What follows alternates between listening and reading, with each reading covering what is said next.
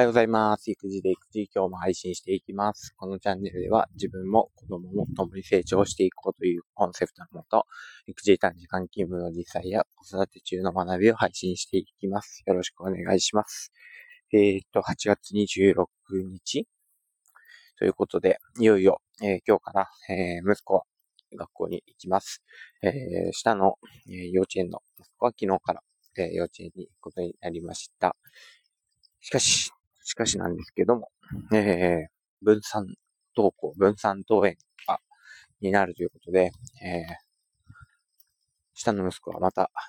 今日休みということで、昨日言ったけど今日休みです。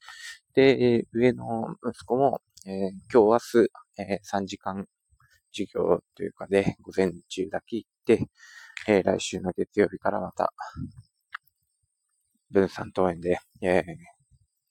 行く、行かないの日が始まります。えー、まあ、こんな状況なんで、えー、まあ、夏休みも伸びるかな、なんてことも思ったし、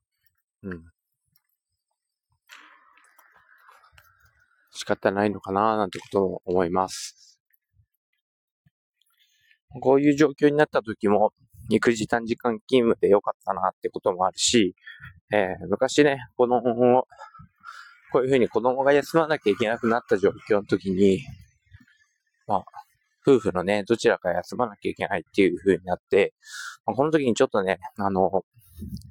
苦い経験っていうかがあったりもしたんで、えー、こうやってね、育児、自分の子供のことを考えようっていうふうに思って、えー、育児短時間勤務にしたっていう経緯もあります。で、まあ以前何があったかってことなんですけど、なんか子供が二人いると結構立て続けに病気になるっていうか時があって、まあこのコロナのこともあった時期なのかな、あれは。一年、二年前だからコロナのちょっと前なんですけどね、に、うちの息子が二人ともね、こう順に休むっていうことになっちゃって、結局一週間ぐらい、えー、まあ、上の子が休んで休んで、で、下の子が休んで休んでみたいなことになって、で、一週間ぐらいこう、学校を休むことになったんですね。で、そんな時に、まあ、一応仕事、えー、共働きだったので、まあ、妻は、えー、子供が休む時には、えー、お休みをしますっていうことで、えー、まあ、伝えてはあったんですけど、さすがに、まあ、保育園、まあ、保育園であったりしたんですけど、保育園で、えー、受け持つ子もいて、一週間ずっとは休めないってことになるじゃないですか。さすがにね、そこ、まあ、結構辛いかなってこともあったりして、えー、まあ、妻が休んで、そしたら次は僕が休んで、で、また妻が休んで、えー、僕が休んでっていうことで、順番にしようってことをすいません。車の音入りました。順番に休もうってことに、夫婦の中での話はね、してたんです。で、まあ、職場でも、えー、うちには子供もいるし、妻も働いているし、まあ、休むこともありますってことはね、あの、それはもう重々承知だったと思うんですけど、まあ、いざ、休もう、休もうっていうか僕が休もうとした時に、こう職場にね、電話をして、まあ、管理職に伝えた時に、なんかこう、奥さんは休めないのかみたいなことをね、言われたことがあるんですよ。まあ、もちろん妻もね、あの、もう、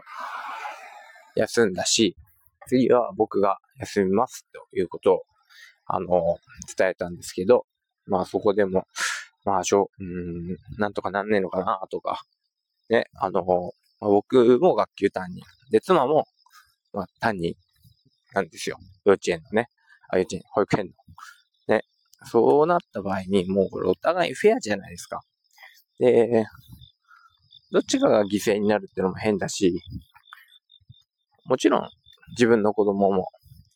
誰かが見なきゃいけないし、で、学校や保育園の子供だって誰かが見なきゃいけない。うん。それはもう仕方ないことであって、これ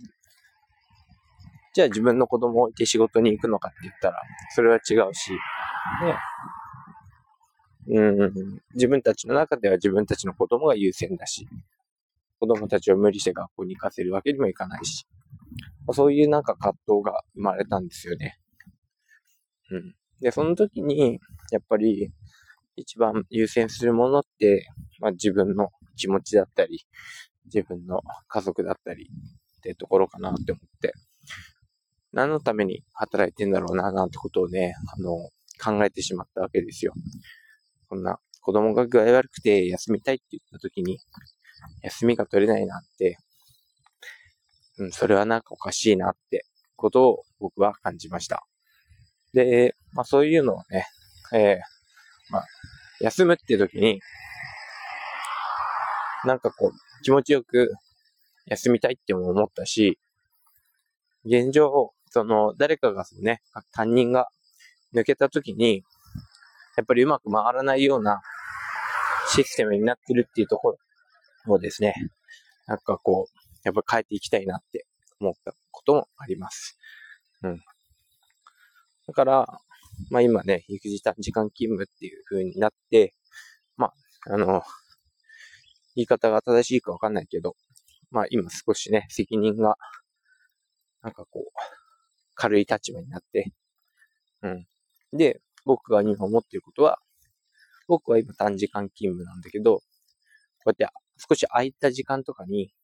もしね、あの、休みたい担任の先生とかがいれば、僕の空き時間とかをね、えー、なんかこううまく使ってもらって、こうフォローに入ったりとかね、できればいいなって思うし、逆に僕が授業、えっ、ー、と、空いてて、例えば教室に、まあ、入らないとしても、なんかこう、職員室で何か、まあ、留守番みたいなことをしてね、他の先生が言ってくれてもいいし、うん。あとはまあ、こう、教科担任制とか、えー、合同授業なんかもうまく組み合わせていけば、いろんなやり方ができたり、